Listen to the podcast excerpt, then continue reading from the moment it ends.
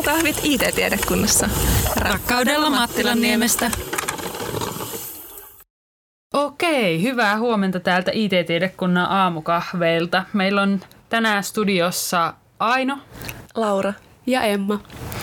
Ja tota, äh, mulla on mennyt tänä aamuna neljä pientä kuppia kahvia. Kuinka paljon teillä on koneessa?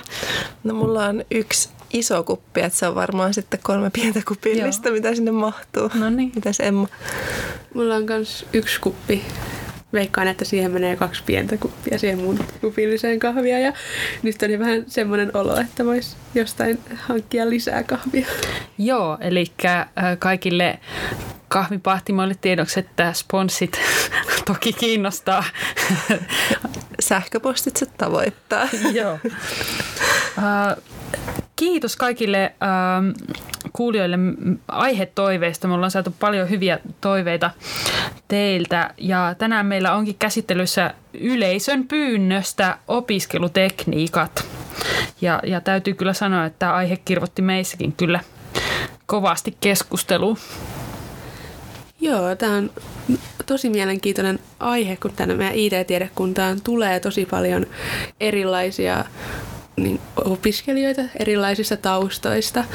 Et osa tulee niin kuin suoraan lukiosta ja mä oon esimerkiksi itse tullut tota noin AMKista. Mulla tota noin, olin ensin hetken AMKissa ja sitten vaihdoin sieltä yliopistoon. Millaisia taustoja teillä on? Äh, mä oon vaihtanut toisesta yliopistosta. Tota, tai oikeastaan on tota kertaalle valmistunut ja teen nyt toista maisteria tänne. Ja mä tulen suoraan lukiopohjalta. Joo. Eli ollaan mekin kaikki eri taustoilta. Jep. Joo. Joo. Ja puhumattakaan sit kaikenlaisista muista taustoista, perhetaustoista ja kaveriporukoista ja muista.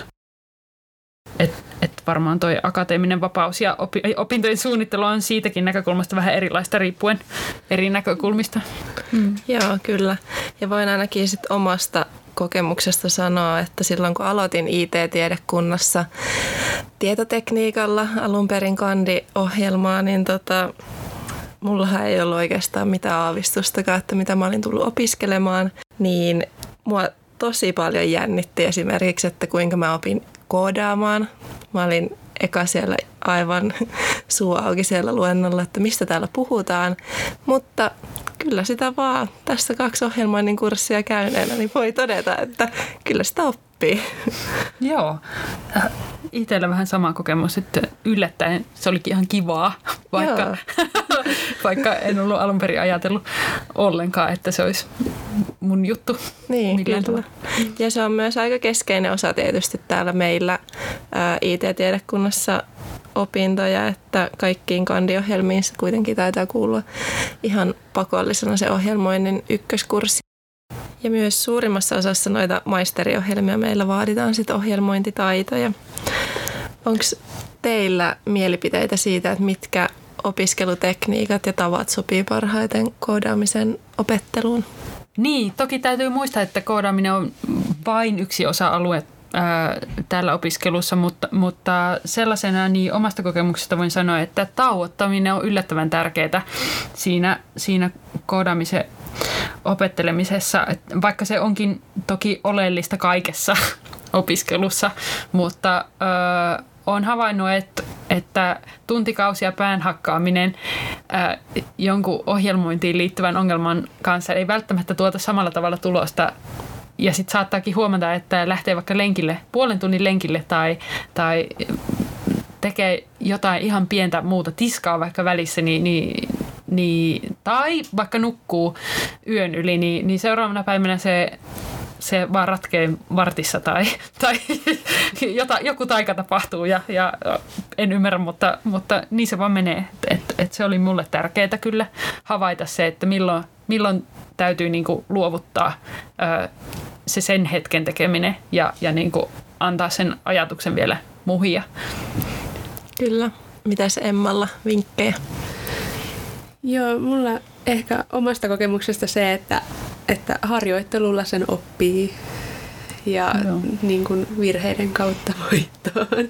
Mm. Että ei pidä niin kuin lannistua, vaikka aluksi niin kuin tuleekin paljon erroria mm. ja jostain puuttuu joku yksi pilkku tai puolipiste tai kirjain, että et kaikille tulee niitä virheitä. Mm. Mm. Ja sitä varten meillä on onneksi täällä vaikka pääteohjauksia, missä saa apua. Mm. Että ottaa vaan kaiken irti siitä, mitä niillä kursseilla niin kuin tarjotaan ja uskaltaa pyytää apua, jos tulee semmoinen niin ihan totaalinen niin kuin umpikuja, että tuntuu siltä, että ei omin avuin pääse sieltä eteenpäin, niin mm. sitten vaan rohkeasti kysyy vaikka niin kuin siellä pääteohjauksessa tai sitten ihan vaan kaveriltakin, että, että miten se on ratkaissut sen. Mm. Joo, mulla on kanssa hyvä kokemus pääteohjauksista, että ne mun mielestä tuki kyllä opiskelua, varsinkin kun ei itse ollut mitenkään supertaitava alkuun. Ja sitten myös toi itsenäinen perehtyminen siihen luentomonisteeseen myös niin kuin luentojen ulkopuolella, että, että sekin auttaa, kun lukee sieltä niitä asioita ja sitten kotona on enemmän aikaa käsitellä ja käydä omassa tahdissa läpi sitten, mitä siellä sanotaan. Joo, eli äh, voisi sanoa, että nöyrä suhtautuminen koodiin ja sosiaalinen ote äh, harjoittelemiseen, olisiko se jotenkin Kyllä. summattuna äh, vinkit koodaamiseen? Kyllä. Joo. Äh, joo, kaikessa opiskelussa varmaan keskittyminen on yksi oleellisimpia asioita, mikä on varmaan nykyyhteiskunnassa vähän hankalaakin välillä. Mm, kaikenlaisten tota, äh, häiriötekijöiden ja notifikaatioiden maailmassa. Äh, Onko teillä jotain vinkkejä siihen, miten, miten tota, pystyisitte edesauttamaan omaa keskittymistänne? Niin, mä kuulin tällaisesta Forest-sovelluksesta juuri äsken, mutta oliko Emmalla siitä vielä enemmän tietoa? Joo, se on semmoinen sovellus, minkä voi ladata puhelimeen ja sitten kun se sovelluksen avaa, niin siellä pystyy kasvattamaan puuta ja se puu kasvaa sillä periaatteella, että sä et voi lähteä sieltä sovelluksesta pois, vaan jos sä lähdet siitä sovelluksesta pois, vaikka katsomaan viestejä tai et mitä Instagramissa on tapahtunut, niin sit se sun puu kuolee. Oho, aika surullista. Rankkaa. Joo, että se on niin kuin pähkinänkuoressa se, että se on yksi niin kuin monista hyvistä niin kuin, tai just tämmöisistä niin kuin sovelluksista, mitkä niin kuin edistää sitä keskittymistä. Pitää ehkä itsekin ladata, niin jospa se gradu sieltä valmistuisi mm. vähän nopeammin. Mm. Joo, ja mulla ainakin vaikuttaa myös se, että missä mä opiskelen, koska jos mä jään vaikka kotiin opiskelemaan, niin ei siitä tule mitään. Mä alan keksiä kaikkea muuta tekemistä, että sitten mulle toimii keskittymisen kannalta paremmin, että mä oon vaikka kirjastolla tai jossain yliopiston tilassa opiskelemassa ja silloin saan tehokkaammin hommia aikaisiksi. Mm, kyllä. Ja yksi jotenkin sitä keskittymistä tukeva ää, tekijä näissä paikoissa on monesti se, että, että siellä ää, hiljaisessa tilassa saa luettua ää, tai tehtyä niitä hommia rauhassa ja sitten lähellä on vaikkapa kahvio, missä saa myös sitten pienen hengähdystauon ää, siihen tekemiseen, mitkä on myös tosi tärkeitä. Sitten ei myöskään iske mökkihöperyys, jos on vaikka mm. viikon yksin kotona opiskelemassa, niin kyllä mun mielestä on välillä opi, kiva opiskella tilassa, missä näkee myös muita ihmisiä, vaikka olisikin näennäisesti yksin siellä, mutta, mm. mutta välillä mm. sekin auttaa. Mm, mm, kyllä. Uh, mitäs, minkälaisia muistiinpanoja teette? Oletteko note-taking ihmisiä vai note-making tyyppejä tällä hetkellä? No mä tykkään aika paljon piirtää ajatuskarttoja. Ne auttaa mua monesti jäsentämään sitä niin kuin asiaa paremmin. Eli eikö se sitten mene tänne note-making puolelle? Joo, äh, Tämä eronteko liittyy tosiaan siihen, että toi note-taking ajatellaan semmoiseksi passiivisemmaksi niin kuin asioiden ylöskirjoittamiseksi ja sitten tuossa note-making ö, työskentelyssä voi, voi just piirtää tai, tai jotenkin merkkailla, jäsenellä niitä asioita vähän niin kuin analyyttisemmin tai, tai tota, kuunnella aktiivisemmin ja etsiä niitä avainsanoja tai, tai niin kuin tämmöisiä juttuja. Onko Emmalla joku hyväksi todettu muistiinpanotekniikka? Mä oon myös tosi visuaalinen oppija, niin mulla on myös paljon piirroksia, mutta mä oon myös huomannut sen, että jos se auttaa, että niin kun tekee ne muistiinpanot ensin vaikka käsin ja sitten myöhemmin, jos haluaa, niin sitten vasta kirjoittaa koneelle.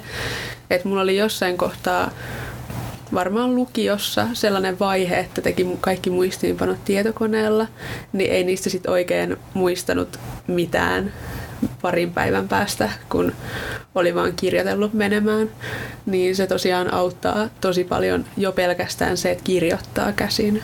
Niin. Joo.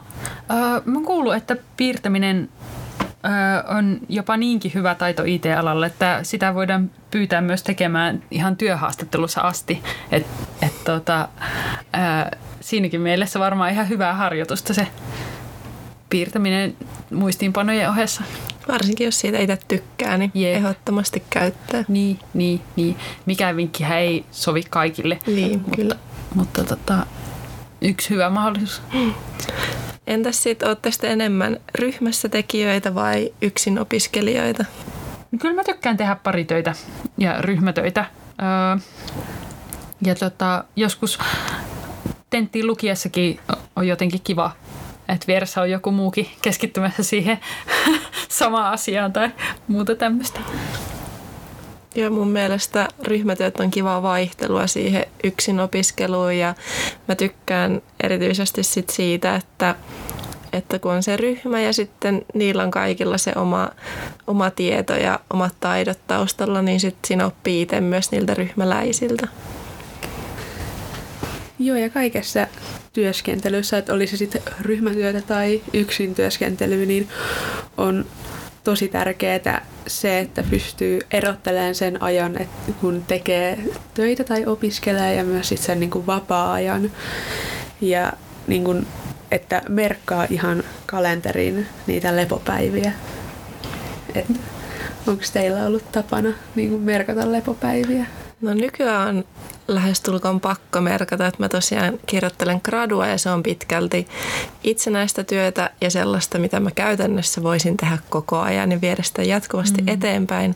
Niin siinä on nyt ollut tosi tärkeää opetella se, että sopii itsensä kanssa päivät, kun tekee töitä ja sitten sopii itsensä kanssa päivät, kun saa olla ihan vaan vapaalla tässä Ainolla.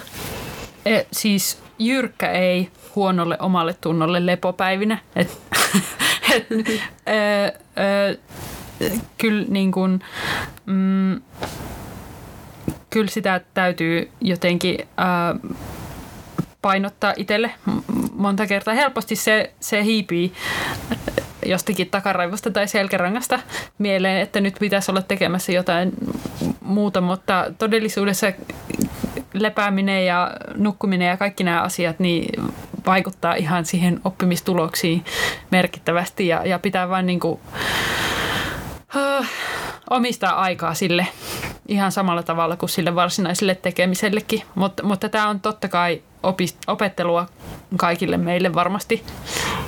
Et. Kyllä, joo ja sitten ihan tavoitteiden asettaminen mun mielestä auttaa siinä, että pystyy hahmottamaan sitä, kuinka paljon työtä se kulloinenkin tehtävä vaatii ja että miten sitä kannattaa sitten itselle tauottaa fiksusti. Joo, ky- siis aina tentteihin, niin kyllä, kyllä mun on melkeinpä pakko öö, jakaa se sivumäärä ihan päivittäiseksi tavoitteeksi. Muuten se on niin abstrakti määrä satoja sivuja tai, tai muuta, että et, sitten se on myös mukava mukavampi tavallaan äh, lukea muutama kymmentä sivua päivässä jonkun kuukauden ajan ja, ja tota, silleen se pysyy hallittavana projektina se tenttikin. Joo, mäkin asetan tosi paljon välitavoitteita ja välillä myös ihan päivätavoitteita mun työskentelylle. Että mulla on käytössä just niin kuin Google-kalenteri ja sinne saa kauniisti värikoodattuna niin kuin erilaisia asioita. Että mulla on tietty värikoodi opiskelulle ja sitten on erikseen työt ja sitten vielä harrastukset. Ja sitten merkkaan myös kalenteriin ajoissa sen, että koska lähden käymään vaikka mun niin kuin kotona vanhempien luona. Ja mun Joo. mielestä sekin on myös tärkeää, että pystyy niin kuin varaamaan myös semmoisia viikonloppuja, että lähtee vaikka niin kuin tapaamaan sukulaisia tai perhettä tai ihan vaikka kavereita.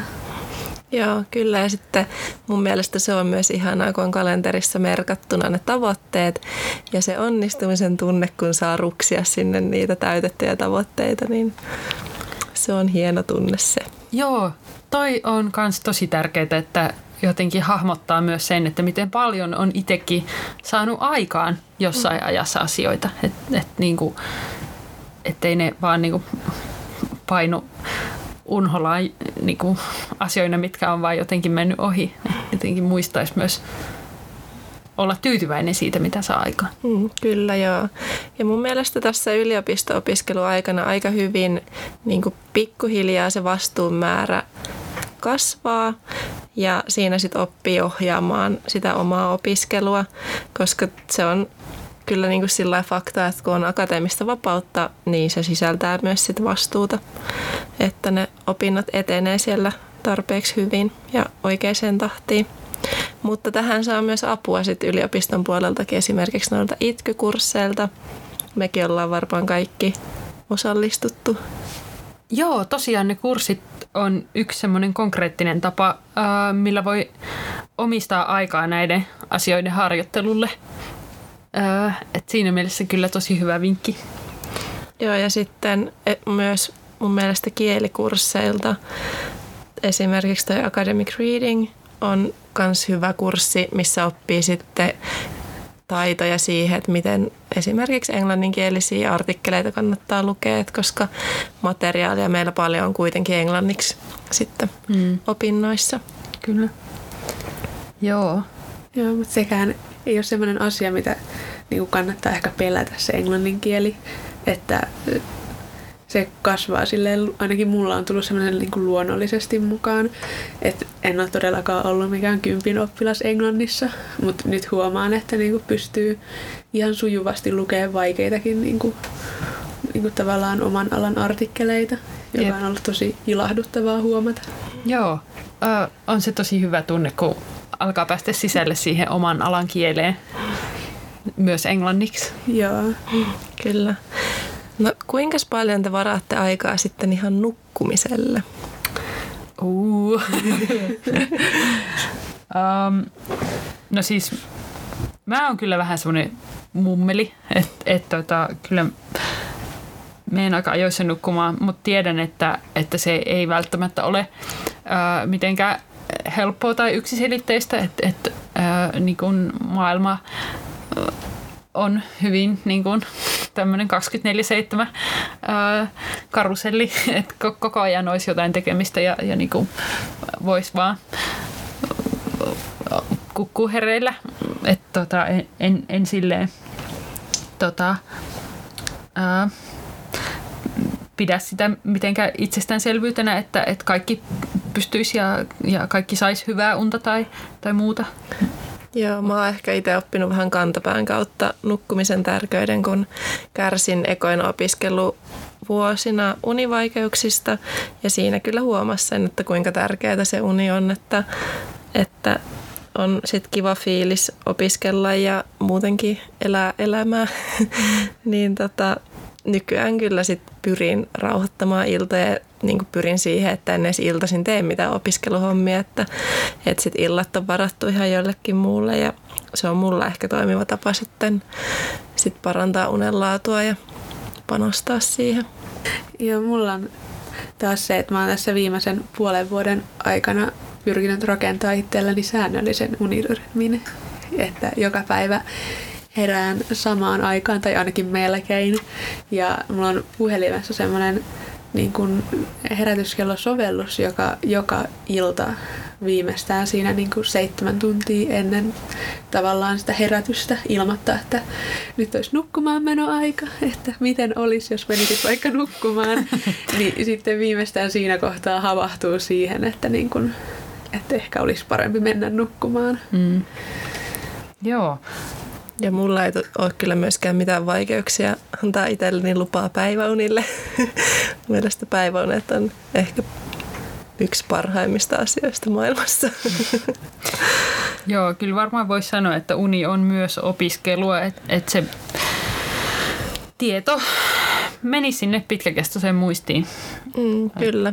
Ehkä se vähän niin kuin sama, että niin kuin lihas kasvaa levossa, niin sama pätee myös sit aivoihin, että, että sinnekin se opittu menee paremmin, kun antaa aivojen välillä levätä.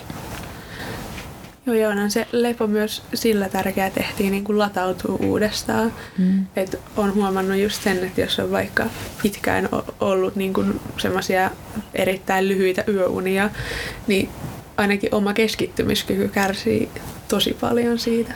Joo. Ja sitten toki kun lepää, niin jaksaa paitsi opiskella, niin jaksaa viettää sitä vapaa-aikaa. Ja omia kiinnostuksen kohteita ja harrastuksia sitten toteuttaa. Mit, niin mitä, tarkoitatko, että on muutakin elämää? Ky- kyllä mä vähän vihjaan nyt siihen suuntaan. Joo. Joo, mutta olen samaa mieltä, että se uni, univajassa opiskelu voi tuntua, jo, tuntua siinä hetkessä hirveän tehokkaalta ja oh, wow, kuinka paljon mä sainkaan luettua, mutta, mutta ei se sitä todellisuudessa todennäköisesti ole. Mm. Joo, kyllä. Ja siinä on mun mielestä tärkeää osata priorisoida asioita, että mitkä on itselle tärkeitä. Ja esimerkiksi siis myös ihan kurssien kohdalla tehdä sitä, että, että jos on sellainen kurssi, mikä ei tunnu itselle niin tärkeältä ja semmoiselta, että ei ole siitä aiheesta niin kiinnostunut, niin sitten voi höllätä vähän sitä tavoitetasoa, että tosiaan ei kaikista kursseista tarvitse saada vitosta ja stressata itseään henkihieveriin sen takia. Niinpä.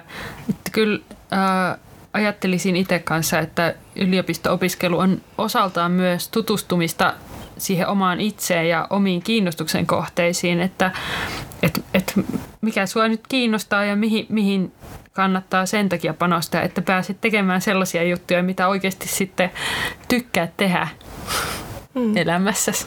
Kyllä, hienosti sanottu. Joo, se on kyllä sit kiva, kun löytää semmoista asiat, mitkä itseä kiinnostaa ja mistä tykkää.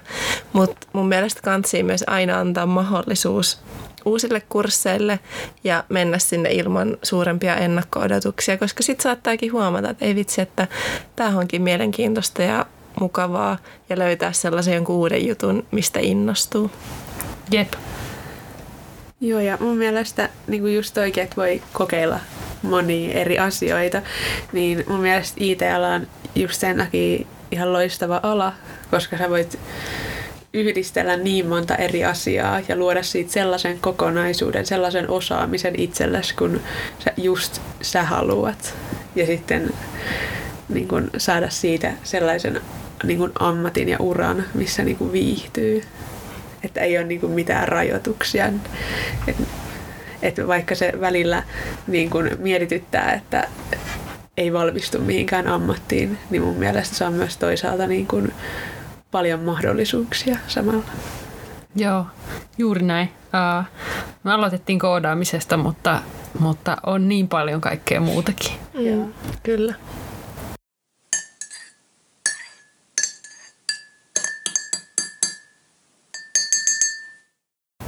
Okei, otetaan tähän loppuun vielä tämä meidän kysymysosio. Ähm, tämä meidän tämänkertainen kysymys liittyy hyvin vahvasti näihin opiskelutekniikoihin ja se kuuluu näin. Onko yliopistossa NS helppoja tenttejä? Mitä sanoisitte? Niin, mun mielestä toi käsite helppo tentti voitaisiin ehkä tässä kyseenalaistaa heti alkuun, koska me ollaan kaikki erilaisia ja meille erilaiset asiat on helppoja, niin sitten ei voida vetää kyllä semmoista, niin että no, tämä kurssi ja tämän kurssin tentti on helppo, kaikille, koska eihän se niin mene. Toiset on lahjakkaampia matemaattisissa aineissa ja toisille esseet on helpompia kirjoitettavia, niin, niin se riippuu. Ja sitten on aina taustatekijöitä, esimerkiksi ihan jo se tenttitilanne voi tuntua ahistavalta ja inhottavalta, mikä tietysti vaikuttaa sitten aina siihen, että miten siinä tentissä myös pärjää. Jep, ja niitä taustatekijöitä on niin paljon. Ihmisillä voi olla vahvoja itseään toteuttavia ennusteita itsestään ja käsityksiä vaikka kouluajoilta, että en ole hyvä matemaattisissa aineissa, vaikka totuus saattaa olla hyvin toisenlainen, että et jotenkin hyvin, hyvin ää, varauksellisesti suhtaudun kyllä itsekin tuohon helppo, vaikea ää, vastakkainasettelu. Joo, kyllä. Että ehkä tärkeämpää on miettiä sitä, että mitkä opiskelutavat ja ää, tekniikat on itselle kaikista parhaimpia. Ja mun mielestä ei myöskään, jos esimerkiksi yliopistouran alussa ekat tentit menis vähän huonommin, niin siihen ei niin kannata jäädä kiinni. Että sit voi ehkä just miettiä sitä, että no pitäisikö mun valmistautua seuraavalla kerralla vähän eri tavalla, mutta välillä myös antaa itselleen niin kuin anteeksi sitä, että jos on vaikka just aloittanut kandivuotta ja tulee esimerkiksi suoraan lukiosta ja siinä tapahtuu paljon kaikkea, että se on iso elämänmuutos ylipäätään, niin, niin sitten hyväksyy sen, että okei, nämä meni nyt tällä jos tietty haluaa korottaa, niin se on mahdollista, mutta että sitten vaan jatkaa elämää eteenpäin, että kyllä niitä tenttejä tulee tulevaisuudessa uudestaankin. Joo, kyllä sanoisin kanssa, että tämä yliopisto-opiskelu aluksi on paljon myös oppimiseen oppimista, että, että löytyy ne vastaustyypit, mitä haetaan ja, ja tavat antaa niitä vastauksia ja paljon kaikkea sellaista kanssa, että et, et se sisältyy siihen alkuvaiheeseen myös ja senkin takia äh, kokisin, että on tosi tärkeää olla armollinen myös itselleen. Joo, ja eikä pelkästään ehkä alkuvaiheessa, että myös niin ihan opiskeluuran loppupuolella saattaa olla tilanteita, että ei vaikka ole samalla tavalla antaa energiaa ja aikaa elämäntilanteesta tai jostain muusta syystä riippuen, niin se itselle armollisuus on myös tärkeä taito. Eli me ainakin hienosti kierrettiin nyt tämä kysymys, että onko helppoja kysymyksiä, helppoja tenttejä. On erilaisia tenttejä ja on erilaisia ihmisiä ja voi treenata niitä opiskelutekniikoita ja menetelmiä ja löytää itselleen parhaan tavan valmistautua tentteihin. Ja jos haluat lähettää meille kysymyksiä seuraaviin jaksoihin, niin löydät meidät Instagramista at juu.it tai sähköpostilla tavoittaa myös itcrew at juu.fi. Ensi jaksossa meillä on äh, aiheena työelämä. Äh, kuullaan vähän vinkkejä äh, meiltä valmistuneilta opiskelijoilta ja vähän äh, opiskelijoiden mielen päällä olevia kysymyksiä. Äh, nähdään pari viikon päästä. Moi moi! Heippa! Moikka!